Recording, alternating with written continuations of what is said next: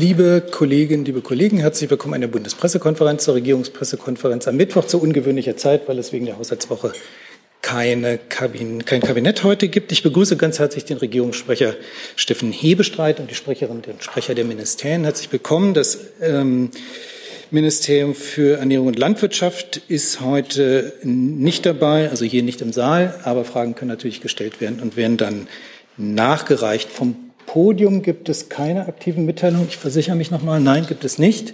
Insofern steigen wir in die Fragen ein. Ich würde sagen, wir beginnen mit der Ukraine im weitesten Sinne und arbeiten uns dann durch die Themen durch.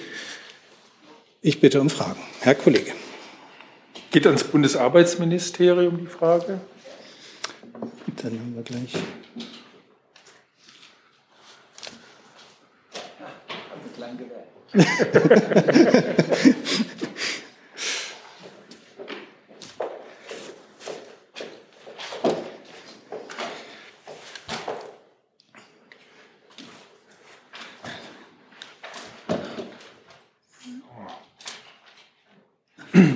Der Minister hat heute Morgen angekündigt, dass er für eine schnelle, zügige Integration von Ukrainerinnen und Ukrainern in den Arbeitsmarkt eintreten will und dazu in naher Zukunft auch Gespräche führen will mit äh, verantwortlichen Verbänden, Industrie und so weiter. Die Frage ist, gibt es da schon einen Zeitplan, ähm, eine Agenda, wann das stattfinden soll und mit welchen Ideen, Vorschlägen will denn der Minister diese, in diese Gespräche gehen? Also richtig, der Minister hat heute früh im äh, Interview sich dazu geäußert, dass er kommende Woche zu einem Arbeitsmarktgipfel äh, einladen möchte mit Vertreterinnen, Vertretern der Gewerkschaften, der Wirtschaft, äh, der Länder des Bundes. Und da soll es wirklich um alle Themen gehen, die rund um die Arbeitsmarktintegration eine Rolle spielen. Also wir hatten hier über die ähm, ohne jetzt den ganzen vorgreifen zu wollen, aber Berufsanerkennung, ähm, Sprachkurse etc., all das wird dort eine Rolle spielen. Aber ein konkretes Datum, wann das stattfinden wird, gibt es noch nicht? Wir werden in Kürze äh, dazu einladen und äh, dann steht auch der Zeitplan wirklich fest. Weitere Fragen? Dann bleiben wir jetzt erstmal beim Thema Geflüchtete. Ähm, Herr Jordans? Nee, das ist eins. Dieser rote Teppich, der jetzt ähm, den Geflüchteten aus der Ukraine ausgerollt wird, was Zugang zum Arbeitsmarkt und so weiter angeht, auch ähm, für Geflüchtete aus anderen Ländern zugänglich sein. Damit meine ich jetzt die, die äh, schon vor dem Ukraine-Krieg ähm, hierher gekommen sind und auch diejenigen, die äh, in der Ukraine waren, aus unterschiedlichen Gründen, ob Studenten oder, oder äh, dort berufstätig und wegen des Krieges flüchten mussten aber nicht selbst ukrainische Staatsbürger sind. Hm. Also wir hatten uns am Montag dazu, hatte das BMI schon geäußert, ähm, dass es diese Massenzustromrichtlinie ja nicht nur für Ukrainerinnen und Ukrainer mit dementsprechenden Pass gilt, sondern auch für alle Menschen, die aus der Ukraine kommen. Sie hat Ausführungen ähm, näher dazu vom äh, BMI. Und ähm, ansonsten ist es ja kein roter Teppich, sondern äh, die europäischen Mitgliedstaaten haben sich entschieden, dass diese Richtlinie gilt, dass damit auch äh, umgehend der Aufenthaltsstatus geklärt ist und auch ähm, der Zugang, der direkte Zugang zum Arbeitsmarkt. Und das wird entsprechend umgesetzt. Und auch ähm, in anderen Fällen ist es ja so, sobald der Aufenthaltstitel geklärt ist, ähm, haben Menschen auch Zugang zum Arbeitsmarkt. Genau, wie die Kollegin schon gesagt hat, also die, der europäische Beschluss zur Aufnahme von Geflüchteten aus der Ukraine ähm, auf der gleichen Grundlage in allen 27 EU-Staaten, ähm, der gilt nicht nur für ukrainische Staatsangehörige, sondern auch für Drittstaatsangehörige, die in der Ukraine schon einen gesicherten Status, also beispielsweise einen längeren Wohnsitz ähm, in der Ukraine hatten. Die bringen den Status quasi mit und werden auf der gleichen Basis innerhalb der gesamten EU aufgenommen und entsprechend besteht auch bei denen unmittelbar Dann der Schutzstatus, der sogenannte vorübergehende Schutz für ein bis zu drei Jahre und auch ähm, die Möglichkeit äh, der Arbeitsaufnahme und der unmittelbaren Integration in den Arbeitsmarkt. Und bei anderen Geflüchteten, danach fragten Sie auch, Herr Jordans, ähm, ist es natürlich so bei anerkannt Asylberechtigten, dass die ähm, arbeiten dürfen in Deutschland. Glaube ich, hier am Montag ja auch schon gesagt, dass bei etwa der Hälfte der Menschen, die 2015, 16 nach Deutschland gekommen sind, die Arbeitsmarktintegration ja auch geglückt ist und hier in äh, sozialversicherungspflichtigen äh, Beschäftigungsverhältnissen sind. Und das zeigt ja, dass auch sehr viele andere Geflüchtete hier in Deutschland den Zugang zum Arbeitsmarkt eben gefunden haben. Nachfrage. Ähm, findet die Bundesregierung, dass äh, diese Praxis jetzt äh, generell in Zukunft auf Geflüchtete in gleicher Weise angewendet werden soll, ähm, egal ob äh, die jetzt unter diese EU-Richtlinie fallen oder nicht? Ich glaube, wir haben hier eine ganz besondere Situation. Das hat die Bundesinnenministerin ja auch immer wieder gesagt. Wir haben einen Krieg mitten in Europa, der eine furchtbare humanitäre Katastrophe ist, wenige Stunden hier von uns entfernt, sozusagen hinter der polnischen Grenze sich abspielt. Und in dieser, vor dem Hintergrund dieser Situation hat die EU erstmals diese Richtlinie angewandt und erstmals den Beschluss gefasst, dass tatsächlich alle 27 EU-Staaten auf der gleichen unbürokratischen Grundlage aufnehmen, dass keine Asylverfahren notwendig sind. Und diese Situation jetzt mit anderen möglicherweise künftigen Situationen zu vergleichen, ich glaube, dafür ist es viel zu früh. Hey Leute, kurzer Hinweis. Wir stellen ja alles, was wir produzieren, kostenlos ins Netz. Ohne Kommerz. Wir können das nur, weil ihr unsere finanziellen Supporter seid. Das funktioniert seit Jahren und so soll es bleiben. Jeder Euro zählt, per Überweisung oder PayPal. Schaut einfach in die Podcast-Beschreibung und jetzt geht's weiter. Dann Herr Jung, bitte. Herr Karl, wie geht denn Ihr Ministerium damit um, mit den Vorwürfen, dass es jetzt äh, Geflüchtete erster und zweiter Klasse gibt, nämlich die, die aus der Ukraine kommen und sofort nach, nach einer Aufenthaltserlaubnis eine Arbeitserlaubnis bekommen und dann die anderen Geflüchteten, die eben keine sofortige Arbeitserlaubnis bekommen? Auch von anderen Geflüchteten habe ich ja gerade gesprochen äh, und deren Arbeitsmarktintegration bei äh, anerkannt Asylberechtigten, die in Deutschland das Asylverfahren durchlaufen haben, gibt es ja äh, die Möglichkeit, hier zu arbeiten, die Erlaubnis, hier zu arbeiten. Insofern würde ich mir diesen Vergleich schon gar nicht, äh, gar nicht zu eigen machen wollen und da auch verschiedene Gruppen nicht gegeneinander ausspielen wollen. Ähm, ich glaube, jetzt ist es eben erstmals gelungen, in der EU 27, in den 27 EU-Staaten die gleiche Grundlage zu finden. Und das ist der wesentliche Unterschied ähm, zu 2015 und allen Fluchtbewegungen, die es in den letzten Jahren, Jahrzehnten gab. Klar gibt es eine gleiche Grundlage, aber halt nicht für alle Geflüchteten. Warum ändern Sie das nicht und äh, erteilen für jeden Geflüchteten eine sofortige Arbeitserlaubnis? Was ist daran so schwer? Wir haben jetzt, wie gesagt, auf der europäischen Ebene diese Lösung treffen können. Ähm, dafür gibt es rechtliche Grundlagen. Die sind jetzt, wie gesagt, erstmals angewandt worden. Und ich würde da wirklich ungern Situationen miteinander vergleichen. Sie können es ja auch als Fortschritt sehen, dass dies nun mal äh, erstmals so gelungen ist, und zwar in der gesamten EU. Dann füge ich eine Frage von Frau Reifenrath vom AD Hauptstadtstudien zu Flüchtlingsverteilung. Das geht dann auch an Sie, Herr Kahl. Wie viele Geflüchtete aus der Ukraine wurden über den Königsteiner Schlüssel inzwischen verteilt und wie gut klappt das jetzt? Also, das äh, geschieht zunehmend. Ähm, auch heute fahren wieder ähm, etwa 70 Busse. Dazu könnte das Verkehrsministerium mehr sagen, sagen zu der Logistik und den Weiterreisen innerhalb Deutschlands, um eben Menschen bestmöglich auf alle Bundesländer zu verteilen. Wir haben noch keine Zahlen darüber, ähm, wie viele jetzt tatsächlich in welchem Bundesland untergekommen sind. Das liegt schlicht daran, dass ganz viele Menschen weiterhin in Familien, ähm, bei Angehörigen ähm, und in anderen privaten Unterkünften unterkommen und dass wir hier schon oft gesagt haben, für Ukrainerinnen und Ukrainer 90 Tage, wenn sie mit einem Pass, einem biometrischen Pass einreisen, 90 Tage Reisefreiheit gelten. Viele reisen unmittelbar auch innerhalb der EU weiter, in andere EU-Staaten. Viele reisen innerhalb Deutschlands weiter und wir registrieren diejenigen, die in Erstaufnahmen kommen. Wir registrieren alle die, die Hilfe brauchen, Sozialleistungen brauchen. Ähm, und wir registrieren natürlich in den Ausländerbehörden ähm, und wir registrieren Drittstaatsangehörige, also die nicht ähm, Ukrainer sind.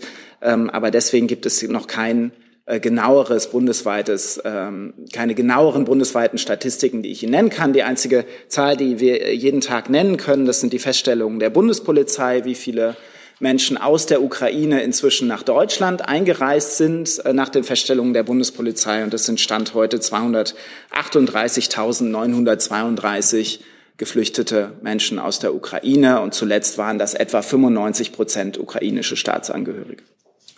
Dann die nächste Frage, Herr Eckstein, ne? Nicht Eckstein. Nee, Preuß von der Süddeutschen. Preuß, pardon, Herr Preuß. Genau. An das BMRS die Frage, ähm, befürworten Sie denn eine Zuständigkeit des, ähm, der Jobcenter für die Geflüchteten aus der Ukraine mit all den Instrumentenkasten, der da möglich ist im Vergleich zum jetzt geltenden Asylbewerberleistungsgesetz? Und wenn ja, nein, warum? Also zum jetzigen Zeitpunkt ähm, gilt ja die Massen auf Grundlage der Massenzustromrichtlinie, äh, dass ähm, die Leistung oder alles über das Asylbewerberleistungsgesetz äh, geregelt wird und das ist der jetzige Standpunkt und äh, da über weitere Entwicklungen kann ich hier nicht spekulieren. Dann Herr Rinke. Ja, eine Frage an Herrn Kall nochmal anschließend an die Zahl der registrierten Flüchtlinge, die Sie erwähnt haben. Ähm, da hätte mich interessiert, ob die direkte Verteilung von Ländern, Ausländern wie Polen äh, in andere EU-Staaten, anders als Deutschland, ähm, Ihrer Meinung nach jetzt in Gang gekommen ist. Die sollten ja von dort dann auch mit Flugzeugen ähm, in andere Staaten gebracht werden. Und eine äh, kleine Zusatzfrage, haben Sie Zahlen, wie viele russische Asylbewerber mittlerweile hier in Deutschland ankommen? Gibt es da eine Veränderung nach oben? Können Sie die re registrieren? Ja, ich fange mal mit Ihrer zweiten Frage an. Ähm, Habe ich nicht spontan, können wir versuchen nachzureichen, die Zahl ähm, russischer, äh, an, von Asylanträgen äh, von, von Russen in Deutschland. Ähm, was die, die, die Steuerung angeht und die Verteilung innerhalb der EU angeht und aus Polen heraus. Es gibt in Polen äh, im Moment zwei Hubs und weitere sollen dazukommen. Äh, das ist äh, Wrocław, Breslau und Ryczipin. Ähm, ich das falsch ausspreche, bitte ich um Entschuldigung. Ähm, die Verteilung von dort aus läuft, äh, im Wesentlichen mit Bussen, ähm, äh, aber auch mit Zügen. Das Verkehrsministerium könnte dazu wirklich mehr sagen.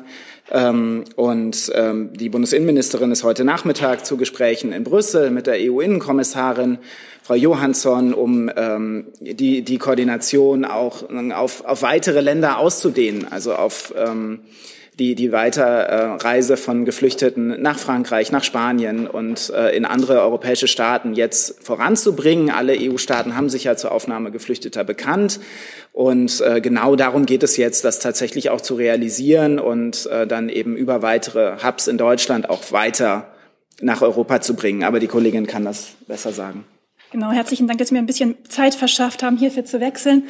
Ähm, also heute ist auch erfreulicherweise ein drittes Hub noch an den Start gegangen, und zwar mit Cottbus, ein weiteres Drehkreuz, was hier in Deutschland auch aufgebaut ist, was auch noch zur Entlastung halt für Berlin ein ganz, ganz wichtiger Schritt ist. Und ähm, wir ähm, haben mehr oder weniger, momentan ist so ähm, mehr oder weniger seitens der Bahn organisiert, dass täglich acht Euro-City-Fernzüge aus Polen nach Deutschland im Regelverkehr mit zusätzlichen Wagen, also knapp 8000 Sitzplätze pro Richtung unterwegs sind. Zusätzlich gibt es zwei Shuttlezüge von Frankfurt Oder bis Berlin. Neu, wie gesagt, seit heute bis zu sechs Sonderzüge von Wroclaw Breslau nach Cottbus mit einer Gesamtkapazität von rund 2500 pro Tag. Zwei zusätzliche Züge ab Frankfurt Oder nach Hannover Messe, Laatzen und, ab, und wie gesagt, da gibt es auch noch weitere Sonderzugverbindungen oder beziehungsweise, wo man nach Bedarf natürlich weitere Busse auch für die Verteilung vor Ort organisiert hat. Das Ganze müssen Sie nicht mitschreiben, hat auch alles die ähm, DB mehr oder weniger auf ihrer Webseite gebündelt nochmal an Informationen, die natürlich sowohl halt in Deutsch, Englisch als auch in Ukrainisch und Russisch zur Verfügung stehen. Genau, wenn ich da vielleicht noch eine, eine ganz kleine Kleinigkeit ergänzen kann, das lesen Sie auch in der, in der Mitteilung äh, der Bahn, ist, dass, äh, dass wir, also sagen die deutschen äh, handelnden Behörden, uns sehr dafür eingesetzt haben, dass es in all diesen Zügen auch Verpflegung für Geflüchtete gibt und dass das äh, Deutsche Rote Kreuz äh, die, die, die Versorgung insbesondere der Kinder und alten Menschen auch unmittelbar in den Zügen schon vornimmt. Und das gilt jetzt eben auch für die Fahrten ab dem neuen Drehkreuzkorpus. Und auch hier nochmal, ähm, auch ergänzend zu meinem Kollegen, dass es natürlich ein wunderbares Beispiel ist, wie, wie toll auch die Zusammenarbeit mit den europäischen Kollegen hier funktioniert. Weil das Ganze ist natürlich länderübergreifend auch immer zu sehen, dass es eine sehr enge, sehr kollegiale Zusammenarbeit auch mit den polnischen Kollegen und den Bahnen auch vor Ort gibt. und das mehr oder weniger ein sehr schönes Zeichen ist, dass man gemeinsam an diesem, an diesem Punkt einfach mehr oder weniger anpackt und gemeinsam Lösungen für alle Beteiligten sucht. Dann Frau Buschow auch zum Thema Geflüchtete. Ich würde noch mal gern bei den Zahlen nachfragen, Herr Kall, weil Sie ja die Zahlen der Bundespolizei, die Bundespolizei, die an der Grenze oder an Zügen registriert, ähm, es heißt ja auch immer aus Ihrem Haus, es wird zunehmend in den Erstaufnahmeeinrichtungen registriert. Und das ist ja der Schritt, wenn ich es richtig verstehe, wo staatliche Leistungen auch dann äh, beantragt werden oder mit im Zusammenhang stehen. Da müssten Sie doch auch eine Zahl haben. Können Sie die nennen, wie viele Menschen tatsächlich schon in, also in diesem Sinne registriert sind? Mhm. Also das Bundesamt für Migration und Flüchtlinge arbeitet an einer solchen äh, bundesweiten Statistik, damit wir das äh, auch nennen können. Aber das wird tatsächlich gerade äh, noch zusammengeführt. Darf ich noch eine zweite Frage, Herr Vorsitzender? Die geht aber ans Gesundheitsministerium. Dann würde ich jetzt erstmal, ähm, ja. lassen Sie uns mal jetzt mal erstmal die Konstellation beibehalten und erstmal nochmal weitermachen. Ich habe Herrn Jung nochmal zum Thema Geflüchtete. Ähm, an Herrn Kall zum Thema äh, Erstankunft an den Bahnhöfen. Da waren ja in den ersten Wochen die Situation so, äh, dass auch die Vermittlung von privaten Unterkünften äh, gefördert wurde, gern gesehen wurde. Äh, jetzt ist es mittlerweile anders. Ähm, es wurde eine Online-Bettenbörse eingerichtet, die nicht funktioniert aus Sicht der Helfer. Und ähm, die Helfer sagen, dass die Unterbringung von Geflüchteten dem privaten Engagement entzogen werden soll. Wie geht das BMI mit diesem Vorwurf um? Und welche Bettenbörse, also Online-Bettenbörse, empfiehlt eigentlich das BMI bzw. die Bundespolizei? Hm. Also das BMI, wir immer gesagt, für die überwältigende Hilfsbereitschaft in der Bevölkerung, gerade auch was private Unterbringungsangebote angeht, ähm, sind wir sehr, sehr dankbar. Äh, wir kooperieren mit der Plattform Airbnb beziehungsweise mit der dazugehörigen Stiftung Airbnb.org und der Plattform Unterkunft, äh, Hashtag Unterkunft minus Ukraine.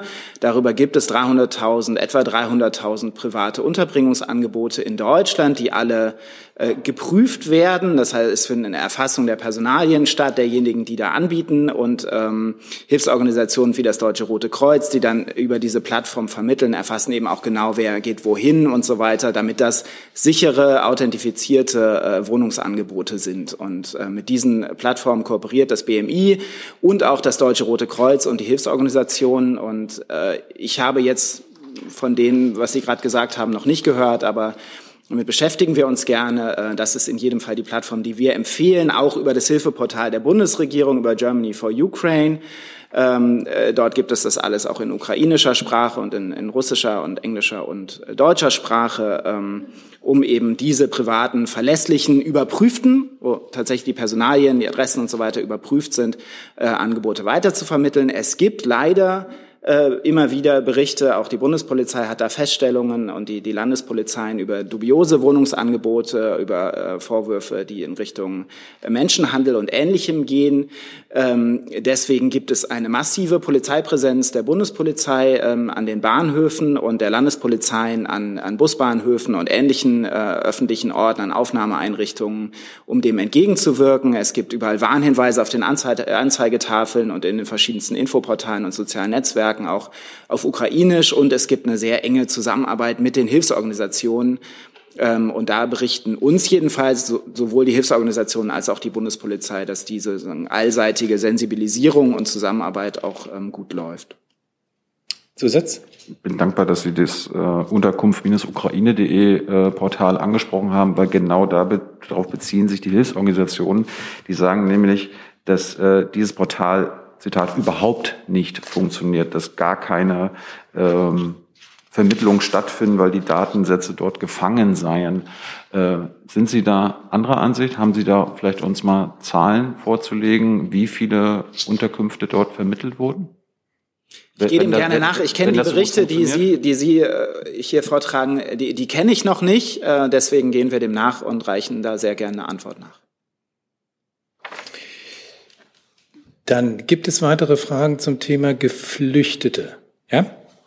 Dann Herr Jordans. Und dann wechseln wir im Zweifel, wenn es keine weiteren Fragen noch an das Arbeitsministerium in dem Zusammenhang gibt. Herr Jordans, bitte. Ja, ähm, viele russische Journalisten haben wegen der neuen Mediengesetze dort Angst, äh, jetzt unter eigenem Namen zu publizieren oder dort überhaupt noch zu arbeiten, reisen inzwischen aus. Äh, meine Frage ist, was tut denn die Bundesregierung, um diese Personengruppe äh, zu unterstützen? Gibt es da Pläne, das Erlangen von Einreise- und Arbeitserlaubnissen für russische Journalisten in Deutschland zu vereinfachen, wie zum Beispiel der DJV verlangt hat? Äh, Herr Kall oder Herr Wagner? Vielleicht würdest du anfangen. Maske abbekommen.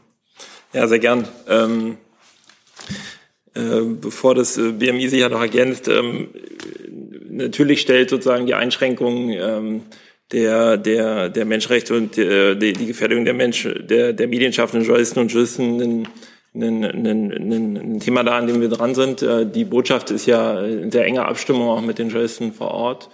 Und ähm, äh, die, die, diese sehr weitgehenden Eingriffe in Presse, äh, Presse- und Medienfreiheit ähm, sind äh, von uns von großer Besorgnis. Insofern ähm, äh, tun wir alles, um die Kolleginnen dazu beraten und, äh, und auch beim, beim Thema Ausreise zum Beispiel zu helfen. Aber was konkret tun Sie denn da? Gibt es da auch konkrete Erleichterungen?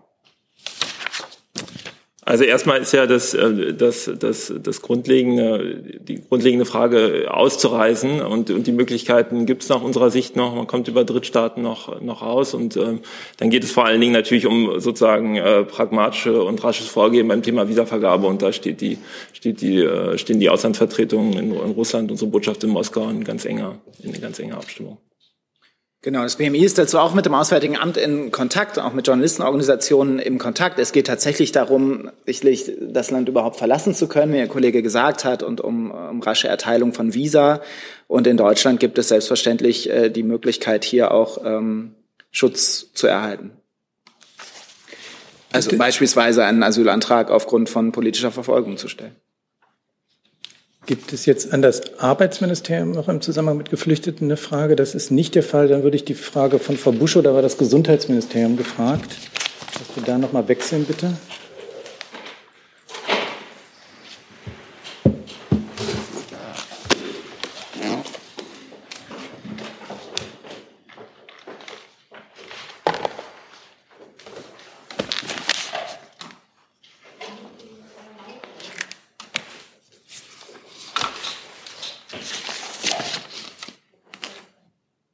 Danke. Ähm, genau, Herr Ewald, mich würde mal interessieren, aktueller Stand der Krankenversicherungssituation für die Flüchtlinge, die kommen.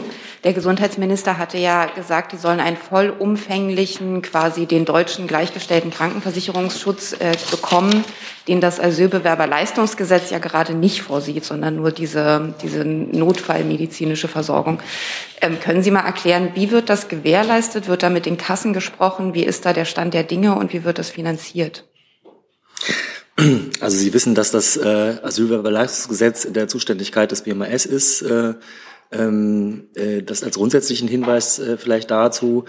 Ähm, es ist in der Tat so gewährt werden auf, auf, der, auf dieser rechtlichen Grundlage die zur Behandlung akuter Erkrankungen und Schmerzzustände erforderliche ärztliche Behandlung, einschließlich der Versorgung äh, mit Arzneimitteln und Verbandsmitteln äh, inklusive der erforderlichen Schutzimpfungen ähm, sowie sonstiger zur Genesung, so heißt es da, zur, zur Besserung und zur Linderung von Krankheiten oder Krankheitsfolgen erforderlichen Leistungen. Äh, darunter fallen auch eine ähm, psychologische und äh, psychotherapeutische äh, Behandlung. Ähm, die Übernahme der Kosten für die medizinische Versorgung kann auch äh, die Kosten für Transporte und Verlegungen in andere Krankenhäuser im Inland, soweit, die, soweit dies im Einzelfall aus medizinischen Gründen erforderlich ist, umfassen.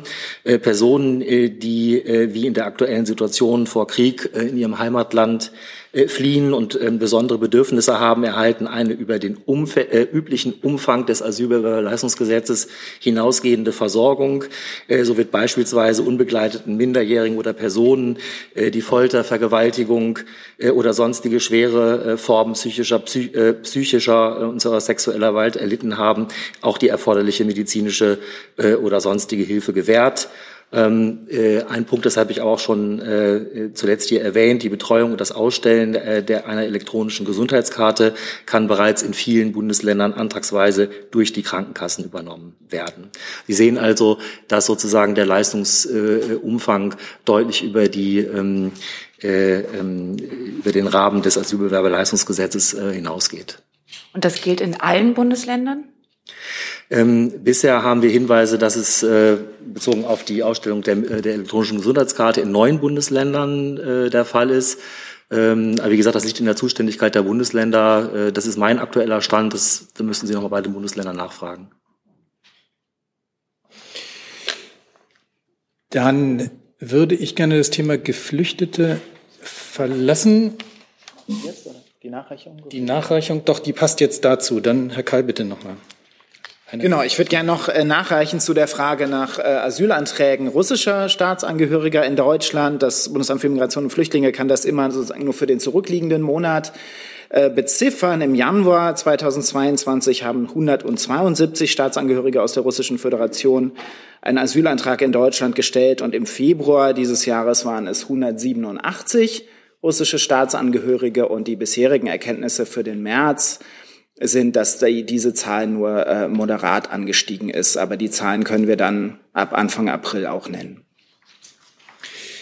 Dankeschön für die Nachreichung. Dann komme ich sozusagen zum eher größeren allgemeinen Lage. Andreas Eckert von NBC News fragt, Herr Hebestreit, können Sie bestätigen, dass Bundeskanzler Scholz Herrn Putin in einem direkten Gespräch vor dem Einsatz von chemischen und biologischen Waffen gewarnt hat? Wurden dabei mögliche Konsequenzen von deutscher und europäischer Seite angedroht? Also über Inhalte solcher Gespräche teile ich hier in der Regel ja nur das mit, was wir in den Pressemitteilungen ähm, schmal verkünden. Ich kann aber sagen, in Vorgriff auf ein Interview, was heute oder morgen erscheinen wird, hat der Bundeskanzler genau dies gesagt, dass er ihn in einem direkten Gespräch gewarnt habe. Ähm, aber es wurden keine Konsequenzen weiter diskutiert, die ich hier mitzuteilen habe.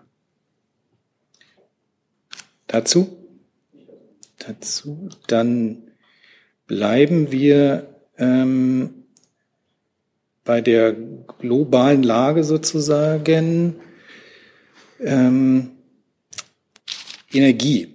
Als nächstes ähm, und zwar fragt Javier Alonso von EFE, e, der Bundeskanzler sagte heute vor dem Bundestag, Deutschland werde die Flüssig-Erdgas-Terminals an der europäischen Westküste nutzen, um seine Energieversorgung zu diversifizieren. Können Sie bitte angeben, auf welche Einrichtung Sie sich konkret beziehen, ob es sich vorzugsweise um Einrichtungen auf der Iberischen Halbinsel handelt und wie diese Terminals kurzfristig genutzt werden wollen sollen? Ich weiß nicht, Herr Hebestreit oder also wenn ich richtig informiert bin, also gibt es, glaube ich, keine direkte Verbindung zwischen den Flüssigkeitsterminals auf der Iberischen Halbinsel und ähm, Deutschland. Insofern wäre das ähm, eher ausgeschlossen, dass es da in größerem Maßstabe geliefert werden könnte. Ich glaube, es geht da stärker um diejenigen in den Niederlanden und in Belgien befindlichen Flüssigkeitsterminals. Aber das ist jetzt ähm, Gut Feeling, das kann ich nicht hart ausschließen, dass auch die Iberische Halbinsel betroffen wäre. Das Wirtschaftsministerium? Ja, vielleicht kann ich dazu ergänzen. Äh, wir haben ja einen liberalisierten Gasmarkt und es ist in den letzten Jahren viel dafür getan worden, dass die Infrastruktur verbessert wurde. Das heißt, es sind Pipelines auch quer durch Europa gelegt worden, so dass man, wenn ein Gaseinspeisepunkt ausfällt, dass man auf einen anderen übergehen kann. In der, rund um die Iberische Halbinsel gibt es mehrere Flüssiggasterminals. Es gibt welche in Westeuropa an der Nordsee. Und wenn, ob eine direkte Verbindung zwischen einem auf der Iberischen Halbinsel gelegenen LNG-Terminal besteht und Deutschland besteht, ist nicht so sehr wichtig, weil irgendwo ist auch, sind auch die spanischen LNG-Terminals angeschlossen, nämlich an das Gesamtnetz. Und wenn aus Deutschland, in Deutschland ein höherer Bedarf besteht, dann wird es aus dem Netz genommen und das Netz wird dann von unten auch wieder beliefert. Es geht nicht um direkte Verbindung der LNG-Terminals zu einem Verbraucher in Deutschland, sondern es geht um Einspeisepunkte und um Ausspeisepunkte. Und diese Struktur, diese Infrastruktur funktioniert und hat auch in den letzten Jahren auch an Flexibilität gewonnen. Dann Dankeschön. Dann dazu direkt Dann Herr Rinke. Eine kurze Nachfrage, um das zu verstehen. Ähm, bei vielen Pipelines ist der Fluss des Gases ja nur in eine Richtung gewährleistet gewesen. Äh, so wie Sie das beschreiben, ist das mittlerweile behoben für ganz Europa, dass man Gas in verschiedene Richtungen pumpen kann? Denn das wäre ja die Voraussetzung dafür, dass äh, dieser Gasmarkt wirklich so flexibel funktioniert, wie Sie es beschreiben. Das ist richtig. Ähm, zu dieser Entwicklung der Infrastruktur heißt, äh, gehört auch, dass schrittweise die Befüllung oder Betreibung dieser Pipelines in beiden Richtungen möglich wird. Das ist zum, also im Wesentlichen in Richtung äh, unserer, also nach Osten, von Deutschland nach Osten ist das als erstes umgestellt worden, wenn ich das richtig weiß. Es geht ja nicht nur darum, dass das Gas in beide Richtungen fließen kann, sondern dass es auch in beide Richtungen gezählt werden kann. Das ist das Hauptproblem. Und schrittweise wird das in ganz Europa umgesetzt. Ich habe jetzt keinen genauen Stand darüber, wie weit man damit ist. Muss nochmal nachfragen, weil Sie das eben so beschrieben haben, oder es klang so, als ob ähm, tatsächlich äh, anlandendes Gas, Flüssiggas auf der Iberischen Halbinsel uns jetzt schon nützen kann. Aber ist das denn tatsächlich jetzt schon der Fall? Ähm, es kann ja sein, dass zwischen, äh, dazwischen äh, gar keine Reverse-Flow-Möglichkeiten sind. Da komme ich an die Grenze dessen, was ich weiß. Ähm, wie die Natur und die Richtungsmöglichkeit, die Umswitch-Möglichkeit der Gasleitungen zwischen der Iberischen Halbinsel und Mitteleuropa ist, weiß ich im genau, weiß ich genau nicht. Könnten Sie das vielleicht nachreichen? Ich kann das nachreichen, ja. Das ist ja auch eine technische Frage. Das müssen Sie entschuldigen, dass ich das hier nicht ja, improvisieren kann. Lieber richtig als falsch. Danke. Ähm, dann habe ich eine Frage von Kerstin Apun, Clean Energy Wire, auch an das Wirtschaftsministerium. Die gestrige Ankündigung von Total Energies, die Rohölimporte aus Russland durch die Druschba-Pipeline nach Leuna bis spätestens Ende 2022 zu stoppen, wurde von manchen als ein de facto Beginn eines deutschen Ölembargos gegen Russland gedeutet. Tote hat auch angegeben, dass dieser Schritt in Absprache mit der Bundesregierung erfolgt ist. Können Sie das bestätigen? Welche Absprachen gibt es genau? Und ist dies tatsächlich ein de facto Ölembargo Beginn? Also die Äußerung kann ich nicht kommentieren. Eine Absprache mit der Bundesregierung ist mir nicht bekannt. Und es gibt natürlich keine Entscheidung der Bundesregierung, ein Ölembargo de facto vorzuziehen, umzusetzen. Die Entscheidung dort ist klar. Wir haben kein Ölembargo. Und was einzelne Unternehmen dazu sagen, kann ich nicht kommentieren. Herr Rinke dazu direkt? Also nicht direkt zu der Pipeline, aber nochmal Energie. Ähm, dann Gerne, ja, bitte. Eine Frage an Herrn Hebestreit. Ähm, äh, unterstützt die Bundesregierung äh, schon relativ alte Überlegungen der EU-Kommission, dass man künftig äh, Energieformen Gas, Öl gemeinsam einkauft oder soll das weiter eine nationale Angelegenheit bleiben? Ich würde im Augenblick auch mit, mit Blick auf den morgen beginnenden EU-Gipfel in Brüssel manches an Energiethemen ganz grundsätzlich und neu diskutiert. Da gehört auch die Frage, ob man an einer solchen Stelle für einige Energieformen oder so im Prinzip ein, ein gemeinsames Einkaufsmanagement ähm, ähm gründet oder nicht. Diese Frage ist noch in der Diskussion befindlich. Auch da ist die Meinungsfindung innerhalb der Bundesregierung nicht abgeschlossen. Insofern kann ich nur sagen, das ist ein Thema, das diskutiert wird, aber welche Position die Bundesregierung da einnehmen wird, müssen wir die Gespräche jetzt abwarten. Grundsätzlich ist es so, dass natürlich sich diese Energiefragen jetzt noch mal ganz neu stellen und sie auch in Brüssel in großer Gemeinsamkeit miteinander diskutiert werden. Dann Herr Daves zum Thema Energie. Ja, Herr Bestreit, äh, direkt dazu nochmal. Der Kanzler hat ja heute nochmal ausgeschlossen, ein Energieembargo gegen Russland. Wenn man das jetzt zusammenliest mit seiner Äußerung in der Zeit, äh, wo er Putin vom, vom äh, Einsatz von Bio- oder Chemiewaffen warnt, gilt diese Aussage kein Embargo gegen Russland auch genau für solch einen Fall oder ist da sozusagen noch ein Eskala Eskalationsraum nach, nach oben? Also ist das eine grundsätzliche Absage oder ist das eine Absage zum derzeitigen Zeitpunkt?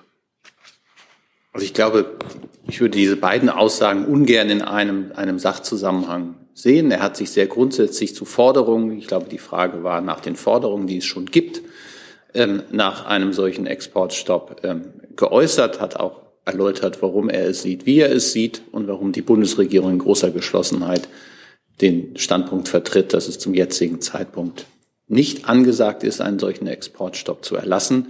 Alles, was ähm, sich aus veränderter Lage dann ableiten würde, diskutieren wir dann, wenn es soweit ist. Noch eine Nachfrage?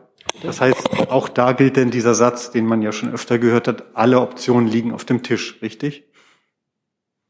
Nee, den, der wurde ja mal in anderem Zusammenhang gesprochen. Ich mache ihn mir jetzt hier nicht zu eigen, aber ich glaube, ähm, da sind wir jetzt im Hypothetischen und für das Hypothetische haben wir hier die schöne Regel, dass wir uns dazu nicht einlassen.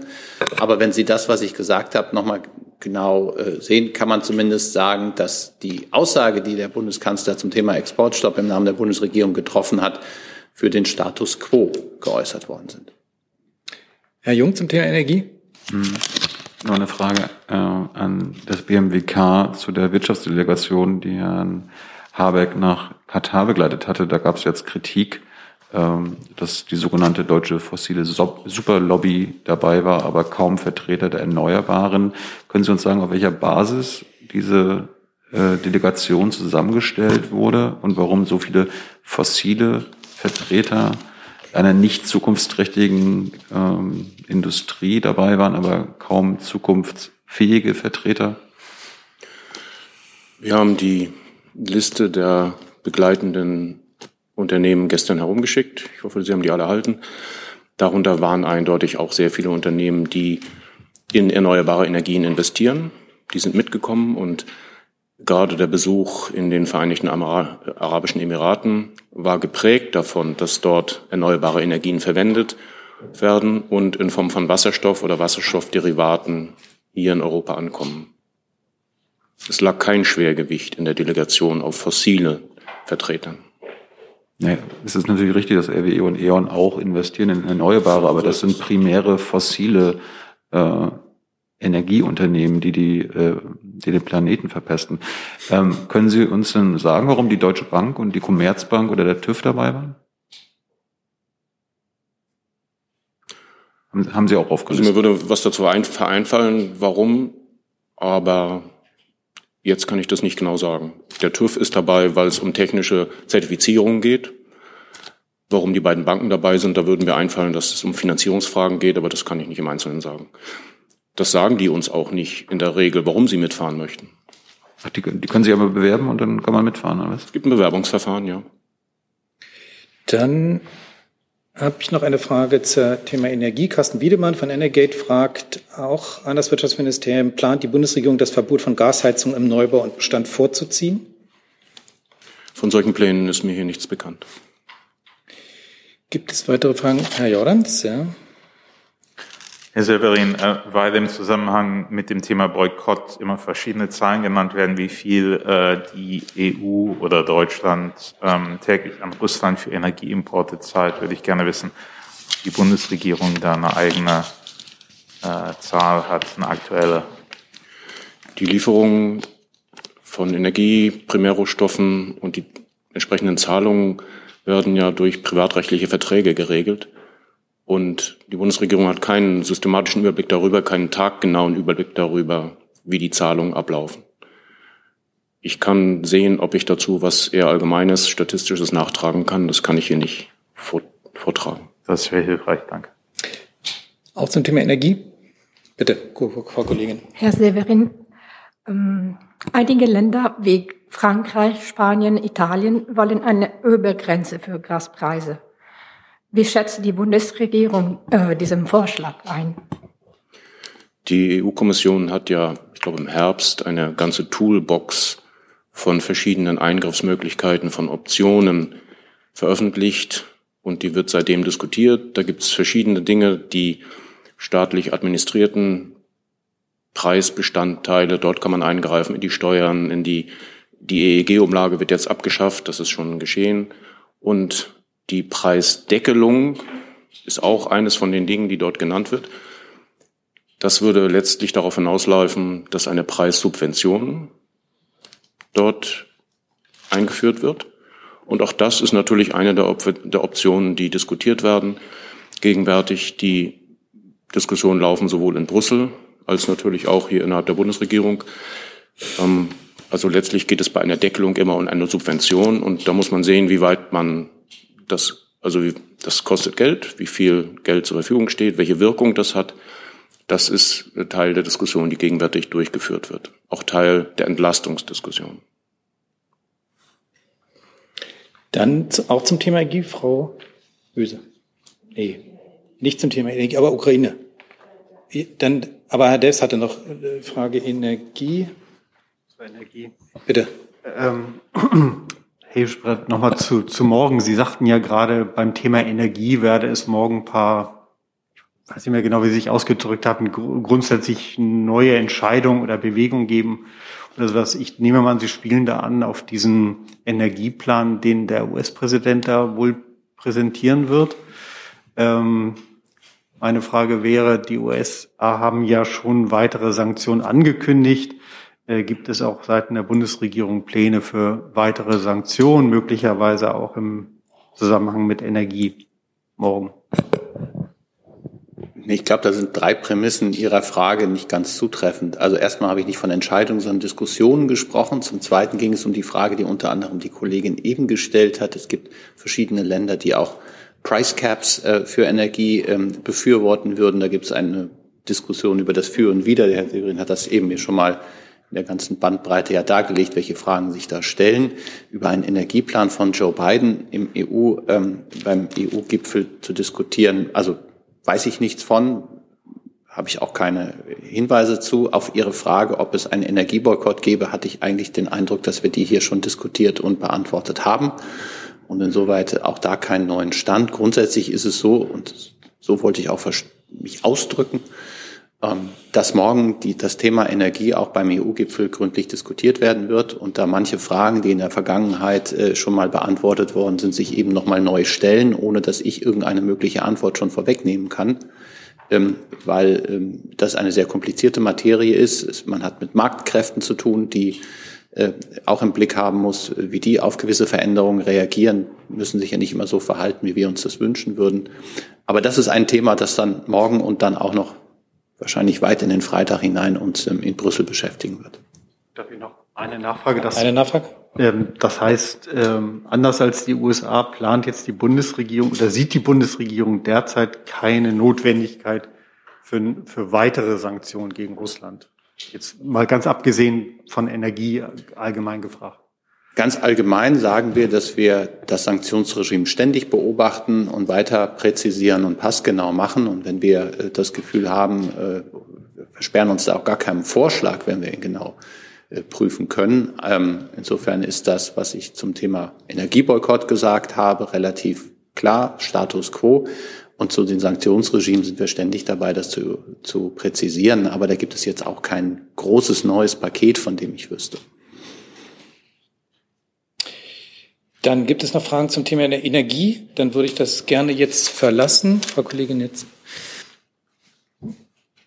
Ich habe eine Thema zu, äh, Frage zum Thema Wirtschaftssanktionen an das Wirtschaftsministerium, Herr Dr. Severin. Ähm, ich würde gern wissen, wie geht die Bundesrepublik mit ähm, russischen Staatsbürgern um, die von Sanktionen betroffen sind und die hier Immobilien besitzen oder zum Beispiel auch Yachten, also Vermögenswerte, bedeutende Vermögenswerte, die man theoretisch auch dazu nutzen könnte, um damit ähm, Geld zu verdienen. Verkauf, Vermietung, Verpachtung. Ähm, wie ist da der Stand der Dinge?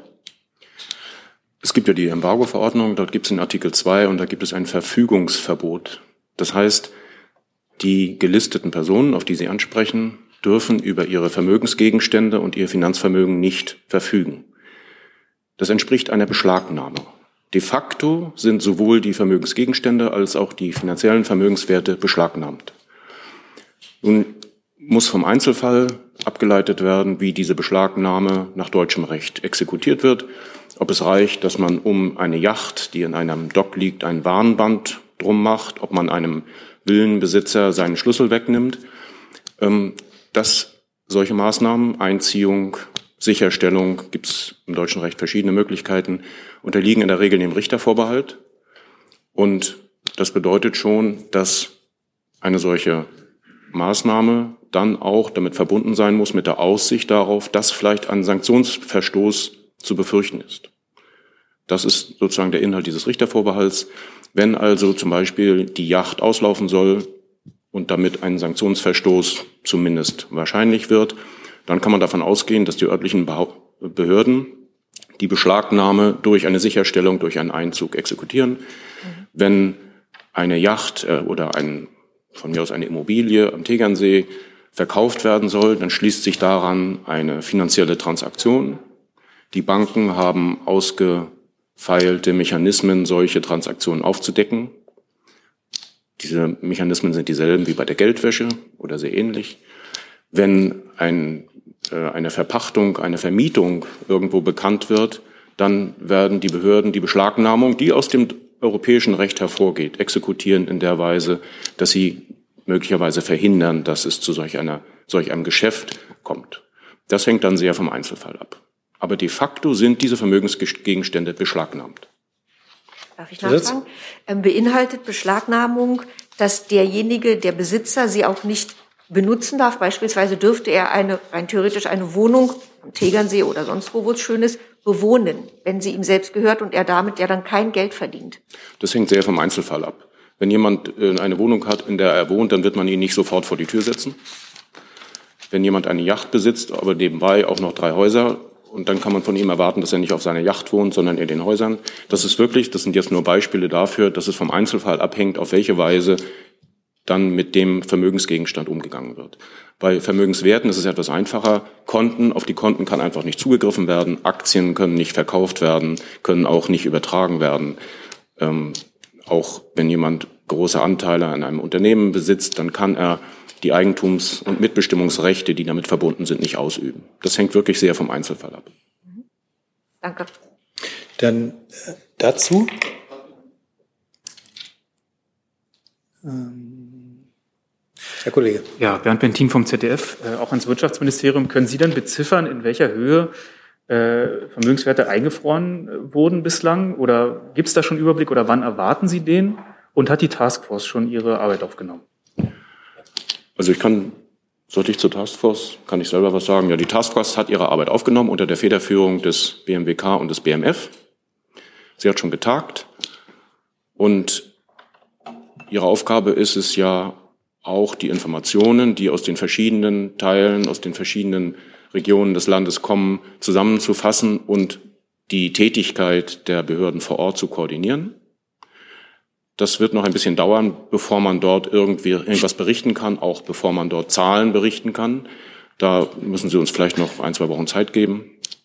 Aber ich denke, dass wir, so wie es etwas zu berichten gibt von der Arbeit dieser Taskforce, das dann auch berichten werden. Weitere Fragen dazu hatte ich, Frau Kollegin, ja? Ja, vielen Dank. Ähm, ich wollte fragen, es gab ja den Vorschlag von CDU-Landeschef Christoph Plus, um vielleicht beschlagnahmte Yachten und Villen zu benutzen für die Unterkunft von Geflüchteten. Äh, ist das rechtlich möglich und auch hat die Bundesregierung dazu eine Haltung? Ob das rechtlich möglich ist, kann ich von hier aus nicht einschätzen. Das hängt sehr vom Einzelfall ab. Ja, dabei muss ich es belassen. Das ist wirklich abhängig davon, in welchem Zustand sich das befindet, ob es geeignet ist, ob derjenige damit einverstanden ist oder nicht, dem das gehört. Das, da lässt sich keine allgemeine Aussage treffen. Herr Rinke nochmal? Nee, hat sich erledigt. Das war dieselbe hat sich Frage. erledigt. Ähm, noch weitere Fragen zu dem Thema Beschlagnahme von Vermögen? Das ist nicht der Fall. Dann habe ich noch eine Frage an das äh, an Herrn Kollatz, an das Verteidigungsministerium.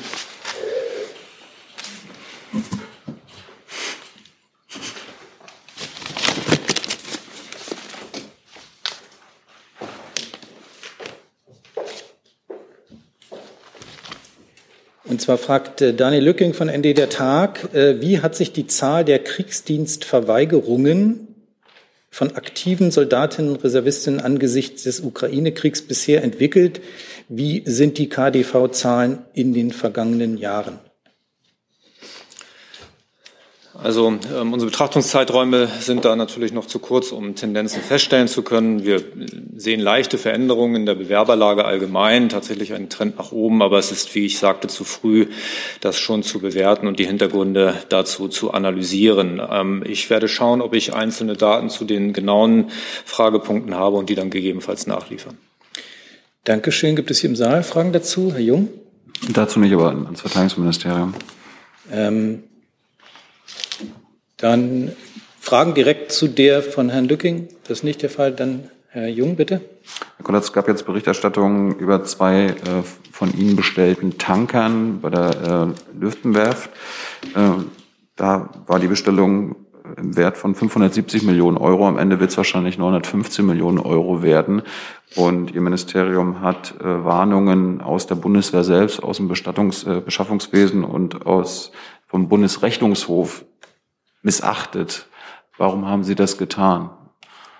Vielen Dank für die Frage. Da muss ich tatsächlich ein bisschen ausholen. Ähm, die jetzt noch in der Nutzung befindlichen Betriebsstofftanker, das sind zwei an der Zahl, stammen ja aus den 70er Jahren und schon seit geraumer Zeit ähm, steht es hier an, hier für Nachfolgesysteme zu beschaffen. Ähm, es gab dort auch einen sehr langen politischen Prozess darum, wie diese Nachfolge vorzusehen ist. Ähm, am Ende kam es dann zu der Einigung, dass äh, diese Tanker als eine nationale Schlüsseltechnologie zu betrachten sind. Und nach dieser Einigung ist es dann ja auch zu dem äh, Beschaffungsprozess äh, gekommen, im Einvernehmen mit dem Parlament, dem Haushaltsausschuss, dem Verteidigungsausschuss. Ähm, in der Zeit war natürlich der Handlungsdruck schon etwas größer geworden und ähm, die Lösung, die sich dann zeigte, ist die, die jetzt im Raume steht. Zu den Zahlen kann ich nicht sagen. Wenn es um Haushalt geht, wie er ähm, ja im letzten Jahr schon eingestellt wurde, können Sie die Zahlen aus den ähm, vorliegenden Unterlagen ja sehen. Ähm, es handelt sich ja tatsächlich um ein Projekt der vergangenen Legislaturperiode, nichts Aktuelles.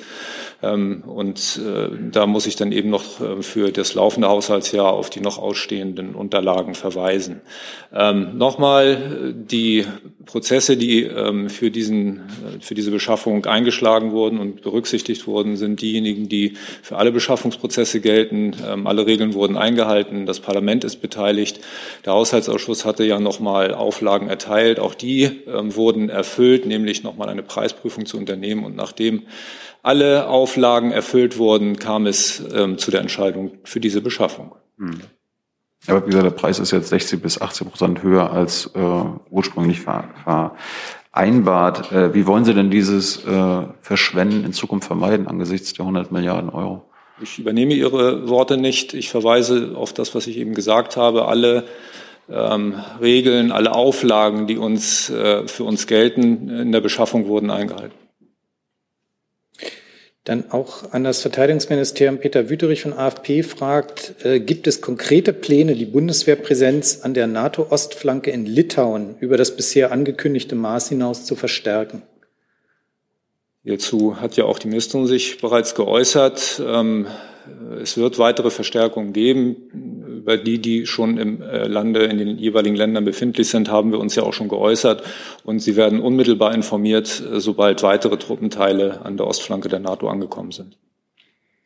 Herr Rinke zum Thema auch ja, Militär Frage sozusagen. DMVG. Ja. Es geht um ein anderes Beschaffungsprojekt, nämlich die F-35. Es hat jetzt ähm, Berichte gegeben oder sind bekannt geworden über erhebliche Mängel, äh, die das Pentagon festgestellt hat an ähm, diesem Flugzeug. Ich hätte ganz gerne gewusst, ob das zur Überdenkung dieser Grundsatzentscheidung führt, dass man F-35 anschaffen möchte. Ja, die Berichte haben wir natürlich auch seitens des BMVG zur Kenntnis genommen, ähm, bewerten sie aber ähm, vielleicht anders, als Sie das machen mögen und auch dürfen, ähm, dass solche hochkomplexen und neu auf dem Markt befindlichen Projekte Kinderkrankheiten aufzeigen, ist bei jedem Rüstungsprojekt ähm, dieser Güteklasse vorhanden. Wir sehen dem mit Gelassenheit entgegen. Es vergehen ja auch noch ein paar Jahre, bis ähm, dann ähm, die Produkte für uns äh, zur Übernahme anstehen und dann werden diese natürlich auch einem Qualitätssicherungsprozess und einem Übernahmeprozess unterliegen. Wie gesagt, das wird noch Zeit in Anspruch nehmen. Die wird sicherlich auch seitens des Herstellers genutzt werden, um diese in Rede stehenden Kinderkrankheiten zu beseitigen. Und nochmal, da sehen Sie bei mir große Entspannung. Herr Jung zum Thema Waffenverteidigung. da Sie letzte Woche noch nicht wussten, wie teuer die F-35 werden, äh, werden diese Kinderkrankheiten dann dazu führen, dass der Preis billiger wird? An der Sachlage zur Preisgestaltung hat sich nichts geändert. Wenn Sie denn darauf bestehen, dass diese Kinderkrankheiten ausgemerzt werden, bevor Sie da irgendeins kaufen? Die Übernahme sieht in der Regel, das ist aber für jedes Rüstungsprojekt so, äh, bei Übernahme eine Überprüfung vor, selbstverständlich. Hier ist Tyler, hier kommt die Werbung. Für uns selbst. Kommerzfreier Journalismus seit 2013, nur möglich durch deine Unterstützung. Schau in die Infos wie. Gibt es weitere Fragen zu diesem Aspekt? Dann habe ich noch eine Frage von Herrn Aisch. Ähm, am vergangenen Sonntag hat äh, der ukrainische Präsident in seiner Rede in der Knesset die Rettung der ukrainischen Juden gefordert. Er bezeichnete den russischen Angriff auf sein Land als einen neuen Holocaust.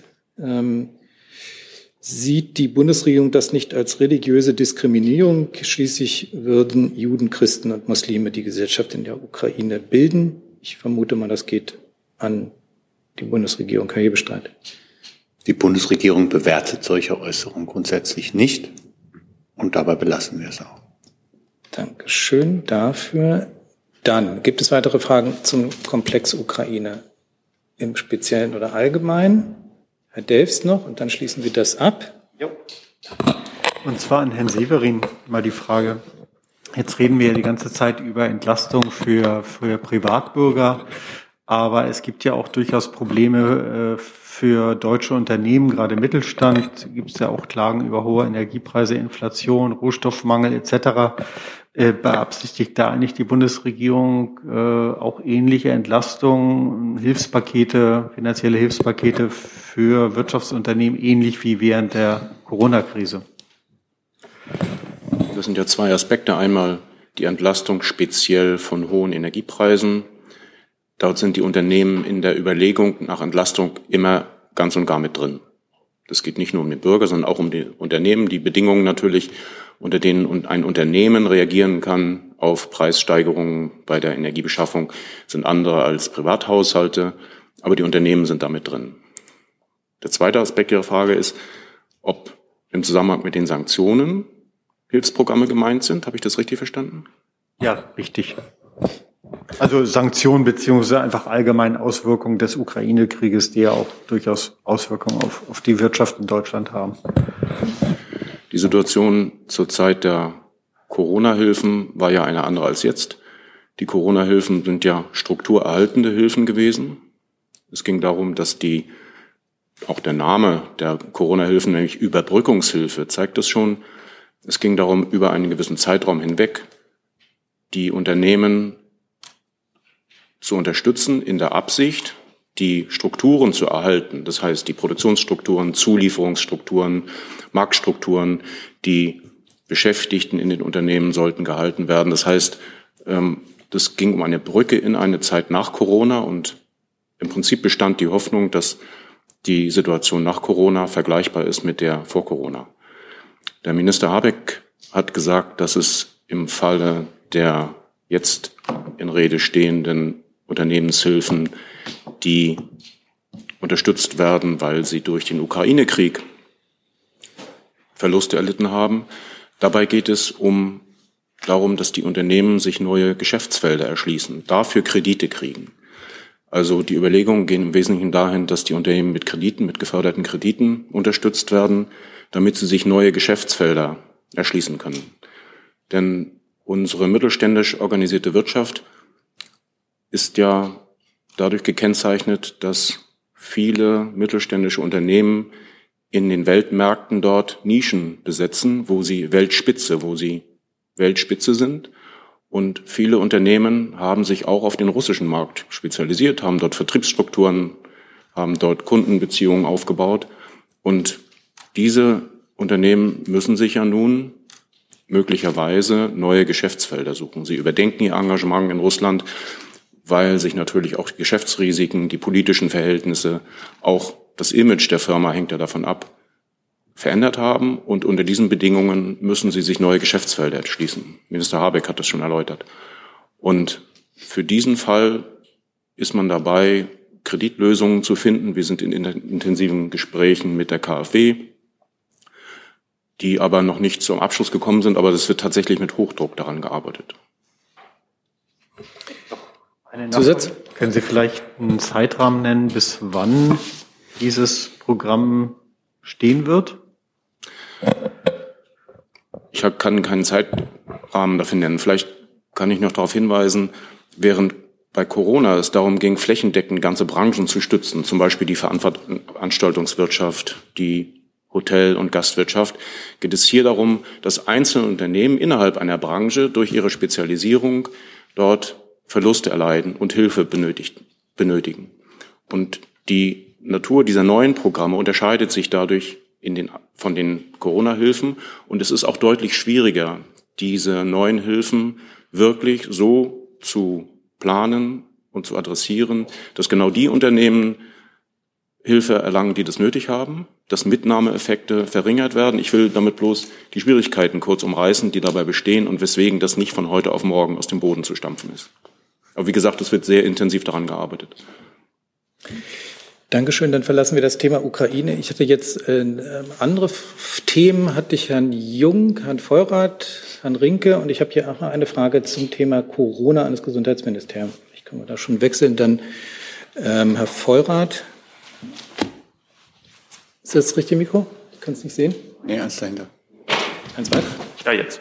Bitte. Äh, danke. Ich habe noch mal eine Frage ans äh, BMF und BMI. Ähm, die hatten da am äh, Montag äh, ähm, nur pauschal darauf verwiesen, dass der Bundesminister eine Pressekonferenz zum Haushalt gemacht hat.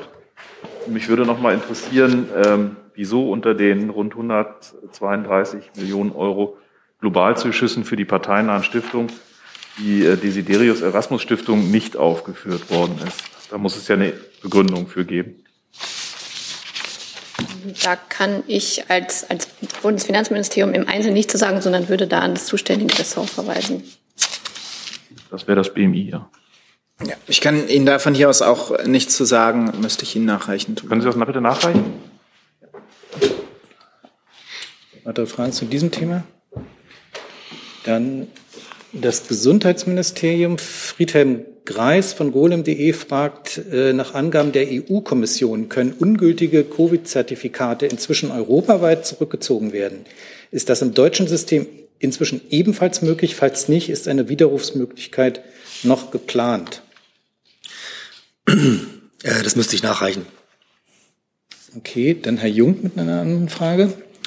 Äh, ja, an das AA zum Thema Israel-Palästina. Äh, das Thema Apartheid war ja schon öfter hier Thema. Jetzt gibt es einen neuen Bericht äh, vom UN-Sonderberichterstatter, der das für den UN-Menschenrechtsrat ähm, überprüft hat in Sachen Palästina und die besetzten Gebiete. Und auch der Sonderberichterstatter kommt zu dem Schluss, dass es sich um Apartheid in den besetzten Gebieten handelt. Wie reagiert die Bundesregierung darauf? Ähm, den Bericht, den Sie erwähnen, den, der liegt mir noch nicht vor. Insofern kann ich den jetzt auch nicht kommentieren. Aber wir nehmen natürlich Berichte zu, zu Menschenrechtsverletzungen immer ernst und werden den daher sorgfältig prüfen. Und zum, äh, zum, äh, zum, zum Begriff Apartheid, den wir uns ja ganz ausdrücklich nicht zu eigen machen, ist ja hier schon viel gesagt worden. Und auf die Einlassung würde ich verweisen. Aber dass Apartheid im Rom-Statut und äh, völkerrechtlich definiert ist, erkennen Sie an, richtig?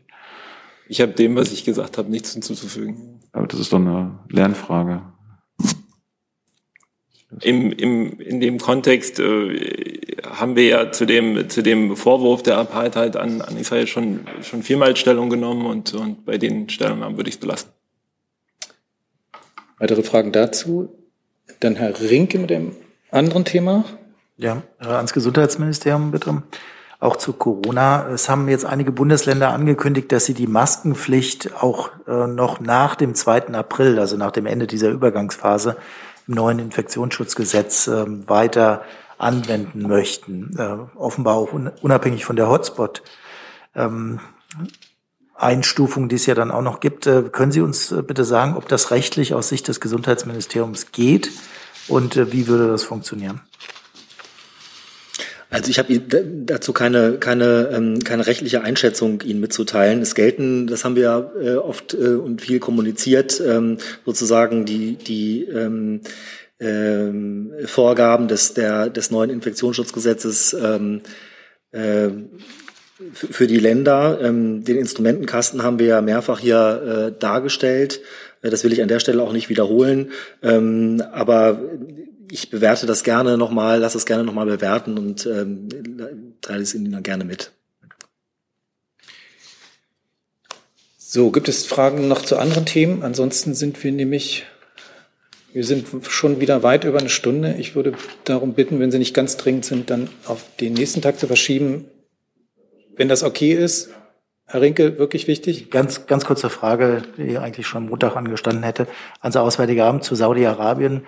Saudi-Arabien gibt es äh, jetzt schon das zweite oder gab es das zweite Wochenende in Folge ähm, eine hohe Zahl an Hinrichtungen. Ähm, ist Ihnen das bekannt und wie bewerten Sie das? Ist das ein neuer Trend in Saudi-Arabien? Äh, den, den spezifischen Bericht, auf den Sie abstellen, den kenne ich jetzt nicht, aber Herr Burger hat sich ja hier schon eingelassen zu den, zu den Hinrichtungen und äh, auf die Einlassung würde ich Sie verweisen. Wann war die? Äh, reiche ich Ihnen nach. nicht im Kopf. Habe ich jetzt auch nicht im Kopf, aber reiche ich Ihnen gleich nach. Und das ist auch zu den aktuellen Entwicklungen? Das ist Alles zu den aktuellen Entwicklungen. Danke. Dann sind wir für heute durch. Ich bedanke mich ganz herzlich für die Aufmerksamkeit und schließe die Pressekonferenz. I'm thinking